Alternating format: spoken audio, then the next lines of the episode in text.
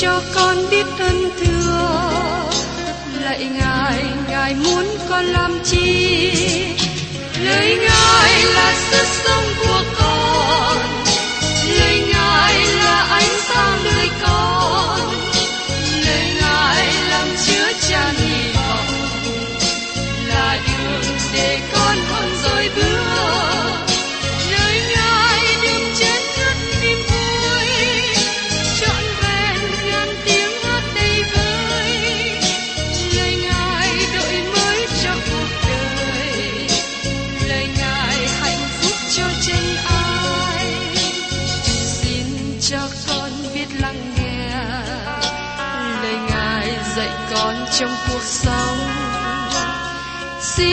cho con biết lắng nghe.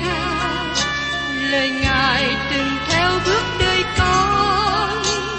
Xin cho con biết sẵn sàng, chờ đợi và vẫn nghe theo chúa. Xin cho con biết sẵn sàng, thực hành lời chúa đã truyền ban Hân hoan chào mừng quý vị đến nghe chương trình Tìm hiểu Thánh Kinh. Đây là một chương trình học kinh thánh liên tục và hệ thống trong thời gian 5 năm. Chúng ta sẽ lần lượt khảo sát từ sáng thế ký cho đến khải huyền. Mục sư tiến sĩ McGee là người được Chúa dùng để sáng lập và thực hiện chương trình này. Ông tin rằng lời của Đức Chúa Trời có khả năng đáp ứng mọi nhu cầu cho tất cả mọi người trên thế giới, không phân biệt chủng tộc, văn hóa, trình độ tuổi tác hay phái tính. Ước mong quý vị theo dõi liên tục và giới thiệu cho thân nhân bạn hữu cùng đón nghe. Quý vị và các bạn thân mến, trong chương trình tìm hiểu Thánh Kinh hôm nay, tôi sẽ cùng với quý vị tìm hiểu một sách mới, đó là sách Tiên tri Jonah. Trước nhất, chúng ta tìm hiểu về phần giới thiệu. Có lẽ sách Tiên tri Jonah là một sách bị phê bình nhiều hơn tất cả những sách khác trong Kinh Thánh.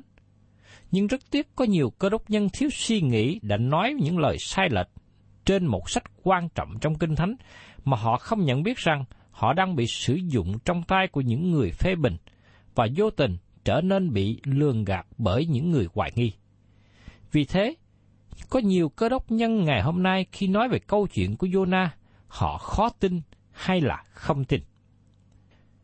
Trong chiến dịch của kẻ thù là nó luôn tạo những điểm yếu của đối phương để tạo một lợi điểm để tấn công. Phán đoán bởi tiêu chuẩn đó, nhiều người phê bình đi đến một kết luận rằng sách Jonah là yếu điểm trong lời kỹ thuật thánh. Sách Tiên tri Jonah là nơi mà kẻ thù có mức độ tấn công nặng nề nhất. Kết quả ngày nay, những người cơ đốc nhân bình thường cảm thấy rằng đây là một sự nối kết lỏng lẻo trong một chuỗi 66 sách trong Kinh Thánh. Nếu một cái khoen nào bị bỏ đi, cả dây chuyền bị gãy đứt. Có phải sách Jonah là một sách yếu nhất trong Kinh Thánh không? Nếu thế, thì chúng ta đã chấp nhận lời chế nhạo của người phê bình. Những người phiên dịch Kinh Thánh Cựu ước sang tiếng Hy Lạp, tức là bản dịch Septuagint, là nhóm người đầu tiên nêu lên vấn đề nghi vấn của sách Jonah. Họ đã nêu lên một cái nề cho nhiều sự phê bình mà nó dẫn đến thời hiện nay. Phương cách cổ đại nhằm để hiện đại quá là nói bóng về sách này. Và ngày nay, những người theo khuynh hướng tự do dùng cùng một chuyến thực này. Họ cho đó như là một chuyện ngụ ngôn và nói rằng nó chưa hề xảy ra. Có một số giả thiết vô lý của những người phê bình mà nó rất dị thường. Tôi thấy rất dễ tin vào sách Jonah như nó hiện có, hơn là tin vào những lời giải thích của những người phê bình. Tôi trình bày cho các bạn một số lời giải thích dị thường của họ về sách Jonah. Thứ nhất, một số người phê bình cho rằng Jonah là con trai của người đàn bà quá ở Sarepta, trong khi họ không có một mảnh bằng chứng nào hỗ trợ cho lời công bố này. Thứ hai, có một số người đưa ra giả thuyết rằng Jonah có một giấc chim bao khi ngủ trong tàu lúc bão tố, và sách Jonah là câu chuyện của chim bao này. Thứ ba, có một số người cho rằng sách Jonah liên hệ đến câu chuyện thần thoại của người Poenic và con khủng long đến từ biển. Nhưng không có một sự tương đồng nào cả để giải thích các lời tuyên bố này. Thứ tư, có một số người khác cho rằng Jonah là một người có thật và ông đã đoán tàu đi Tarisi, một trận bão lớn nổi lên làm bể tàu. Sau trận bão đó, Jonah được dớt lên bởi một chiếc tàu khác, và nó là hình ảnh biểu tượng về con cá lớn được ký thuật trong sách Jonah. Tôi có thể hiểu được điều mà những nhóm người này nói. Sau khi Jonah được dớt lên qua trận bão, Jonah có thể bị bất tỉnh một thời gian. Nhưng trong ý nghĩ của tôi, sau đó một hai ngày hồi phục, Jonah đã nói rằng ông ở trong tàu thay vì ở trong bụng cá. Thứ năm, một nhóm người khác công bố cách rộng rãi rằng Jonah lánh nạn trong cơn bão nhờ vào con cá lớn chết nổi trên biển. Nhóm người này nói rằng có con cá chết và Jonah sống. Nhưng trước khi chúng ta tìm hiểu về sách này, tôi có thể nói một điều ngược trở lại. Chúng ta có con cá sống và Jonah chết. Vì thế, rất đông những người theo khuynh hướng thần đạo tự do đều cho rằng sách Jonah là một câu chuyện ngụ ngôn. Nó chỉ giống như một câu chuyện thần tiên, chuyện tưởng tượng. Những người này có lời công bố duy lý rằng sách Jonah là vô lý, và họ làm cho giả thiết này có nhiều người tin cậy. Nhưng có một điều rất lý thú, phản ứng của Jonah là một lời giải thích rất đáng tin cậy. Chúng ta cần phải bỏ đi tất cả mọi lời suy luận suy đoán này, bởi vì nó không có sự kiện căn bản, không có một dấu vết bằng chứng từ quan điểm lịch sử để hỗ trợ. Nó chỉ là những lời tưởng tượng của giới phê bình. Vì thế, chúng ta cần nhận thức rõ rằng Jonah là một nhân vật có thật trong lịch sử, chứ không phải là một nhân vật trong chuyện quyền thoại. Chúng ta tin tưởng vào lời của tác giả, và đây là một câu chuyện chính xác. Nó cho chúng ta một sứ điệp rất quan trọng từ trong sách này, ngay cả trong thời của chúng ta đang sống hiện nay. Bây giờ, chúng ta tìm hiểu về tác giả. Jonah là một nhân vật trong lịch sử và là tác giả của sách tiên tri này. Chúng ta có thể mở ra các sách lịch sử để đọc biết về Jonah. Mời quý vị cùng xem ở trong các vua thứ nhì đoạn 14, câu 23 đến 25. Năm thứ 15 đời Amasia, con trai Joach, vua Juda, thì Jeroboam, con trai Joach, lên ngôi làm vua Israel tại Samari, người cai trị 44 năm. Người làm điều ác trước mặt Đức Giê-hô-va chẳng từ bỏ tội lỗi của Jeroboam, con trai Nebat, đã gây cho Israel phạm tội. Người phôi phục bờ cõi Israel từ nơi Jab Hamat cho đến biển đồng bằng, theo như lời Jehovah Đức Chúa Trời của Israel phán bởi miệng tiên tri Jonah, tôi tới Ngài và cho con trai Amitai ở tại Gath Hefer. Đây là những dữ kiện lịch sử. Vua Jeroboam là một người có thật. Israel là một quốc gia có trong lịch sử. Hamas là một địa danh có thật. Với lời kỹ thuật lịch sử này cho chúng ta lý do để kết luận rằng Jonah là một nhân vật đã từng có trong lịch sử. Trong bối cảnh này, có người lại cho rằng đây là một Jonah khác.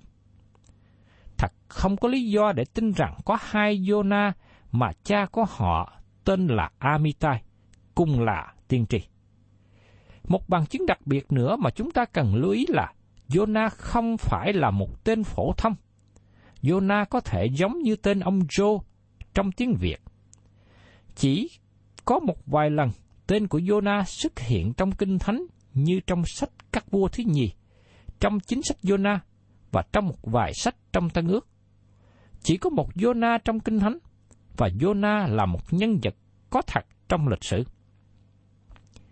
Thật là lý thú để so sánh trường hợp của Jonah với các tiên tri khác trong Kinh Thánh, thí dụ như tiên tri Abdia. Theo như điều tôi biết thì cho đến nay không có một lời phê bình hay nghi vấn nào về sự hiện hữu của Abdia là người đã viết sách tiên tri Abdia. Trong khi đó, không có một lời kỹ thuật lịch sử nào trong Kinh Thánh Cổ Ước và Tân Ước liên hệ đến Abdia. Những người theo khuynh hướng thần đạo tự do tiếp nhận Abdia, nhưng họ lại từ chối Jonah. Tại sao có việc như vậy? Bởi vì họ muốn từ chối phép lạ được kỹ thuật trong sách Jonah này. Chúng ta có lời kỹ thuật lịch sử về Jonah trong Cựu Ước, và chúng ta có một tác giả lớn nhất trong Tân Ước đã từng sống trên đất này. Đó là Chúa Giêsu Christ. Ngài đã đề cập về sự kiện lịch sử liên hệ đến Jonah và việc Jonah ở trong bụng cá. Chúng ta xem lại ở trong sách Luca đoạn 11, câu 29 đến 30. Khi dân chúng nhóm lại đông lắm, Đức Chúa Giêsu phán rằng, dòng dõi này là dòng dõi độc ác, họ xin một dấu lạ, song sẽ không cho dấu lạ nào khác hơn dấu lạ của Jonah. Vì Jonah là dấu lạ cho dân thành Ninive, thì cũng một thể ấy, con người sẽ là dấu lạ trong dòng dõi này. Và trong sách Tinh lành Matthew, đoạn 12, câu 39 đến 41 cũng có đề cập về lời công bố của Chúa Giêsu. Ngài đáp rằng, dòng dõi hung ác gian dâm này xin một dấu lạ, nhưng sẽ chẳng cho một dấu lạ nào khác ngoài dấu lạ của đấng tiên tri Jonah. Vì Jonah đã ở trong bụng cá lớn ba ngày ba đêm. Cũng một thể, con người sẽ ở trong lòng đất ba ngày ba đêm. Đến ngày phán xét, dân thành Ninive sẽ đứng dậy với dòng dõi này mà lên án nó. Vì dân ấy đã nghe lời Jonah giảng và ăn năn. Mà đây này, có một người tôn trọng hơn Jonah. Thưa các bạn, trong giờ phút nào các bạn nghi vấn lời kỹ thuật lịch sử liên hệ đến sách Jonah, các bạn cũng nghi vấn về thẩm quyền của Chúa Giêsu Christ. Thật là kỳ lạ cho những người theo khuynh hướng tầng đạo tự do từng nói rằng Chúa Giêsu là một giáo sư lớn đã từng sống trên đất. Ngài là giáo sư vĩ đại, dạy mọi điều một cách chính xác và chân thật. Nhưng thưa các bạn, nếu họ chấp nhận Chúa Giêsu là một giáo sư lớn, thì họ cũng cần phải chấp nhận thẩm quyền mà Chúa Giêsu đã tuyên bố về sách Juna. Kế tiếp, chúng ta tìm hiểu về đặc tính của sách Jonah. Jonah là một tiên tri, nhưng trong sách nhỏ của ông không phải là sách tiên tri. Không có một lời tiên tri nào được ký thuật trong sách này, nhưng thay vào đó, sách Jonah kể lại biến cố trong đời sống của ông. Jonah giống như một người kể chuyện. Ông nói cho chúng ta chính kinh nghiệm của ông. Trong câu chuyện này, đem đến cho chúng ta hai sứ điệp lớn. Tại đây, chúng ta có một bức tranh thu nhỏ về quốc gia Israel trong thời kỳ đại nạn. Bức hình này cho chúng ta biết cách nào Đức Chúa Trời bảo vệ những người thuộc về Ngài. 144.000 người được đóng ấn nói ở trong sách Khải Quyền. Tại đây chúng ta cũng có sự dạy dỗ lạ lùng liên hệ đến sự sống lại của Chúa Giêsu Christ. Quyển sách này thật sự nói tiên tri về sự phục sinh. Chính Chúa Giêsu cũng nói rằng, giống như Jonah cho một phép lạ cho người Ninive, cũng như thế, Chúa Giêsu được sống lại từ kẻ chết. Sách Jonah không phải là một câu chuyện về con cá nó là một điều thật sự làm xáo động những người nói ngược lại, mà nó làm cho họ khó tin được. Sách Jonah là hình ảnh về một người được sống lại từ kẻ chết. Giống như Chúa Giêsu là chiên con bị thế giới khước từ, và một ngày sắp đến họ sẽ kêu lên, hãy rơi xuống trận trên chúng ta, đặng tránh khỏi mặt đấng ngự trên ngôi và khỏi cơn giận của chiên con. Trong sách Khải Quyên, đoạn 6 câu 16. Có một điều mà tôi muốn làm rõ ràng. Con cá không phải là một người anh hùng trong câu chuyện này, cũng như không có một sự điểu giả nào trong câu chuyện của con cá. Dẫu rằng, sách Jonah không phải là câu chuyện của con cá, nhưng con cá trở nên một con vật góp phần. Điều cần thiết là chúng ta cần phải giữ cho đúng ý nghĩa, đúng bối cảnh. Con cá này giống như cánh cửa sổ để tỏ bài. Nó cần được đặt đúng vai trò của nó. Khi tìm hiểu về một sách nào đó trong Kinh Thánh, chúng ta cần phân biệt hai điều. Điều cốt yếu và điều phụ thuộc. Hay có thể gọi là điều quan trọng và điều không quan trọng. Điều phụ thuộc trong sách Jonah là con cá, dây dưa, trận gió đông, chiếc tàu và thành Nineveh. Điều chủ yếu trong sách Jonah là Đức Chúa Trời và Jonah. Đức Chúa Trời và con người là điều quan trọng nhất trong sách này. Bây giờ chúng ta để ý đến thời gian trong sách Jonah. Nhiều học giả bảo thủ cho rằng thời gian chiếc sách Jonah là trước năm 745 trước công nguyên. Các sự kiện trong sách này tỏ ra trước thời điểm đó. Có một số người cho rằng các sự kiện trong sách này xảy ra sớm hơn, có thể vào khoảng năm 860 trước công nguyên. Trong sự nhận định của tôi, thời điểm thích ứng có thể vào khoảng giữa năm 800 đến năm 750 trước công nguyên. Những người nghiên cứu lịch sử nhìn nhận rằng đây là thời kỳ mà thành Nineveh được thành, được xây dựng bởi Nimrod và nó là thời kỳ cực thịnh. Khi mà quốc gia Assyri nắm quyền lực thế giới trong thời bấy giờ. Đất nước đó bị thiêu hủy vào năm 606 trước công nguyên. Trong đó, Herodotus, một sử gia Hy Lạp nói rằng thành Nimrod không còn hiện hữu. Khi John Norpon đi qua thành phố này, chứng kiến sự quan tàn của nó. Nhưng ông cũng làm chứng rằng tại đó vẫn còn có những tường thành cao và dày. Chúng ta thấy rằng thành Nineveh là một thành phố lớn, và chúng ta sẽ có nhiều lời kỹ thuật về nó trong sách Jonah này. Và đề tài trong sách Jonah nói về điều gì? Một số người thỉnh thoảng chỉ đọc lượt qua sách tiên tri Jonah thường dẫn đến kết luận rằng không có điều gì quan trọng trong sách này ngoại trừ lời bài bác về con cá voi lớn nuốt Jonah. Xin chúng ta để ý một điều này. Từ ngữ về con cá voi cũng có nghĩa là con khủng long biển. Nhưng tôi không nghĩ thế, vì Kinh Thánh nói cho chúng ta về một con cá lớn đặc biệt được Đức Chúa Trời sắp sẵn.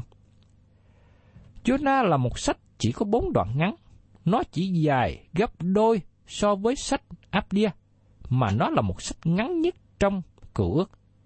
Bởi vì sách Jonah ngắn nên chúng ta thường có khuynh hướng đi lướt qua. Do vậy, chúng ta không nên gọi bất cứ một sách nào là tiên tri nhỏ, vì mỗi sách tiên tri nhỏ này giống như một trái bom nguyên tử, mà nó tỏ bài năng lực trong chương trình của Đức Chúa Trời. Có sáu đề tài quan trọng trong sách Jonah mà nó rất hữu ích cho chúng ta ngày nay. Đề tài thứ nhất, đây là một sách trong cựu ước tỏ bài cho chúng ta biết về sự phục sinh của Đấng Christ.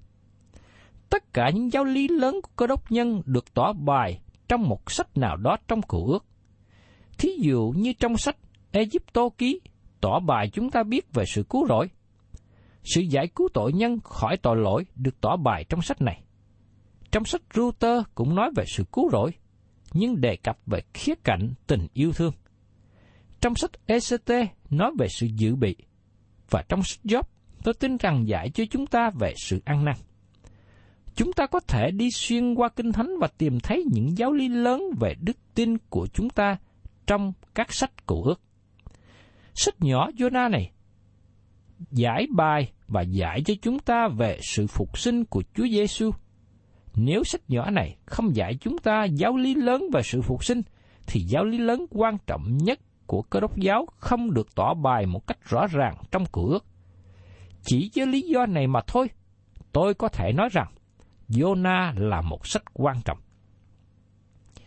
Đề tài thứ hai, sách Jonah dạy chúng ta biết rằng sự cứu rỗi đến không phải nhờ vào việc làm, nhưng bởi đức tin dẫn đến sự an năn. Quyển sách nhỏ này được đọc bởi người Do Thái chánh thống trong ngày đại lễ chuộc tội. Phương cách cứu rỗi của Đức Chúa Trời không phải nhờ vào việc công bình mà chúng ta đã làm, nhưng bởi nhờ vào quyết của tế lễ hy sinh được ban cho bởi Chúa.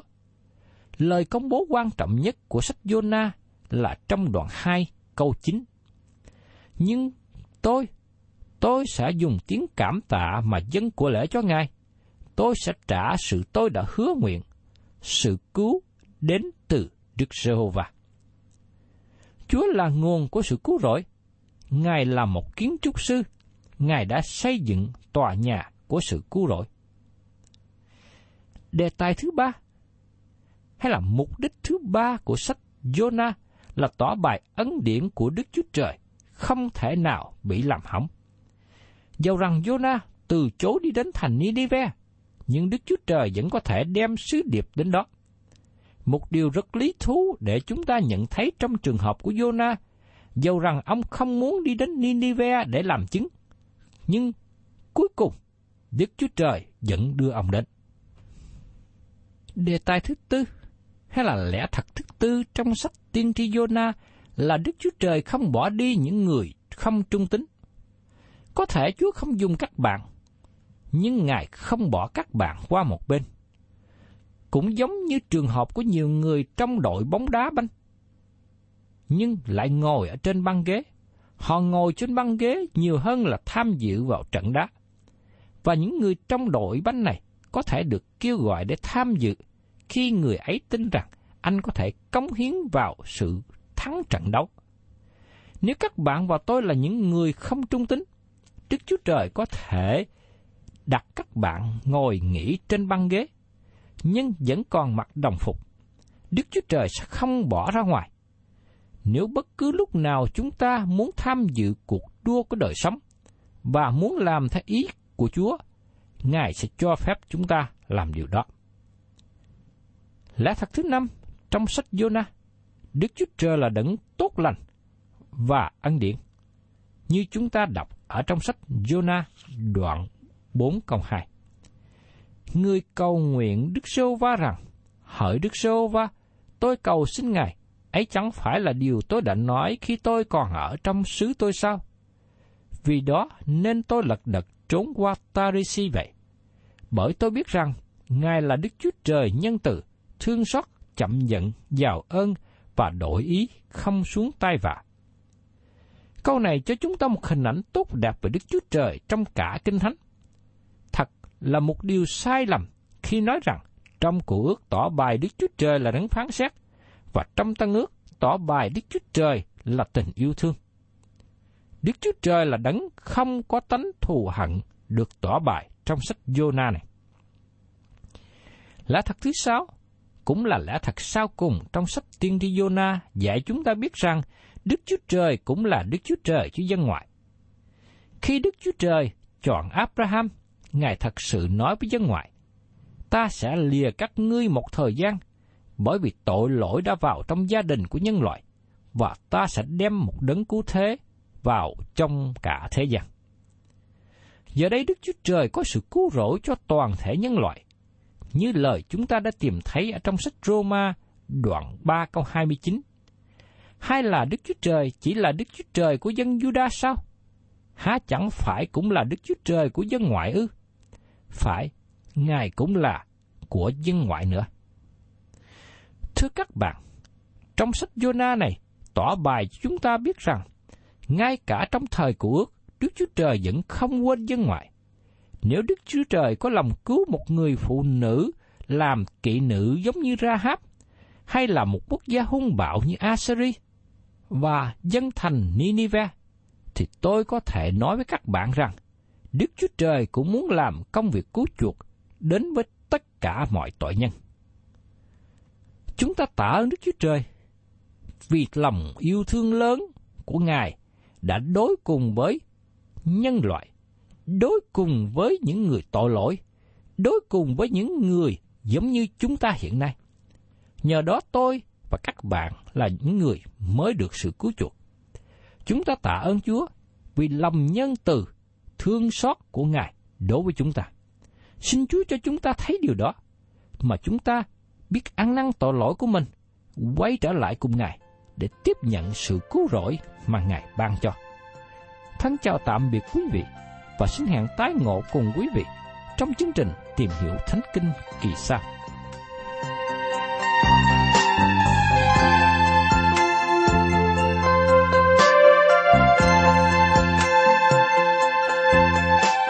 Cảm ơn quý vị đã đón nghe chương trình Tìm hiểu Thánh Kinh. Nếu quý vị muốn có loạt bài này, xin liên lạc với chúng tôi theo địa chỉ sẽ được đọc vào cuối chương trình. Kính chào quý thính giả.